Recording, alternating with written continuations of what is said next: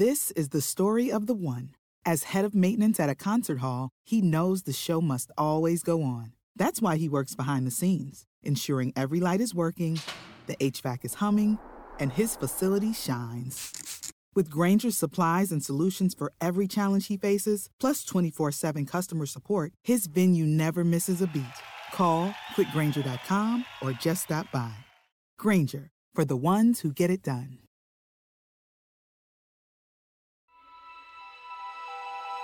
Coming up on 5 Minute News. Macron ashamed of Lebanon's political leaders. Trump paid just $750 in US income taxes in election year. And Barrett could be Ginsburg's polar opposite on Supreme Court. It's Monday, September 28. I'm Anthony Davis. French President Emmanuel Macron assailed Hezbollah and the entire Lebanese political class yesterday and warned of a new civil war if they can't set aside personal and religious interests to unlock international aid and save Lebanon from economic collapse. But Macron said France wouldn't impose sanctions on anyone in its former protectorate for now and he clung to his promised roadmap to break Lebanon's political stalemate, despite Saturday's resignation of its Prime Minister designate, which throws Macron's plan into question. I'm ashamed of the Lebanese political leaders, ashamed, Macron repeated in a news conference in which he gave a brutal assessment of Lebanon's power brokers. He accused them of collective betrayal and choosing to favour their partisan and individual interests to the general detriment of the country. Lebanon's two main Shiite parties, Hezbollah and its ally Amal, led by Parliamentary Speaker Nabih Berri, had insisted on retaining the foreign ministry in the new government and on naming all the Shiite cabinet ministers. Prime Minister designate Mustafa Adib rejected those conditions and stepped down on Saturday, throwing the country into further uncertainty and further delaying foreign aid. Macron didn't propose any concrete steps that France might take if Lebanon's central bank reserves dry up and the government is no longer able to subsidize basic goods such as fuel, medicine, and wheat. Macron has been pressing Lebanese politicians to form a cabinet made up of non partisan specialists that can work on urgent reforms to extract Lebanon from a financial crisis worsened by the August 4th explosion at Beirut port.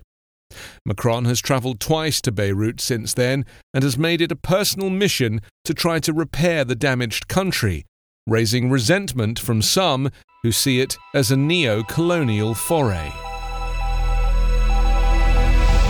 Donald Trump paid just $750 in federal income taxes the year he ran for president and in his first year in the White House, according to a report yesterday in the New York Times. Trump, who has fiercely guarded his tax filings and is the only president in modern times not to make them public, paid no federal income taxes in 10 of the past 15 years. He campaigned for office as a billionaire real estate mogul and successful businessman. Speaking at a news conference at the White House, Trump dismissed the report and said he has paid taxes, though he gave no specifics. The disclosure, which the Times says comes from tax return data it obtained extending over two decades, comes at a pivotal moment ahead of the first presidential debate on Tuesday and weeks before a divisive election against Democrat Joe Biden. The president vowed that information about his taxes will all be revealed, but he offered no timeline for the disclosure and made similar promises during the 2016 campaign, on which he never followed through. In fact, the president has fielded court challenges against those seeking to access his returns, including the US House, which is suing for access to Trump's tax returns as part of congressional oversight. Amy Coney Barrett paid homage to Justice Ruth Bader Ginsburg in her White House speech on Saturday as a shatterer of glass ceilings. She said she would be mindful of the woman whose place she would take on the Supreme Court. But the replacement of the liberal icon Ginsburg, the second woman to serve on the High Court by Barrett, would represent the most dramatic ideological change on the Supreme Court in nearly 30 years and cement conservative dominance of the court for years to come.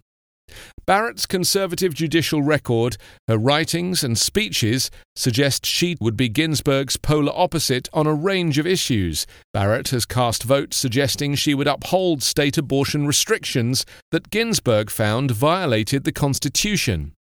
Barrett also favours a more expansive interpretation of gun rights.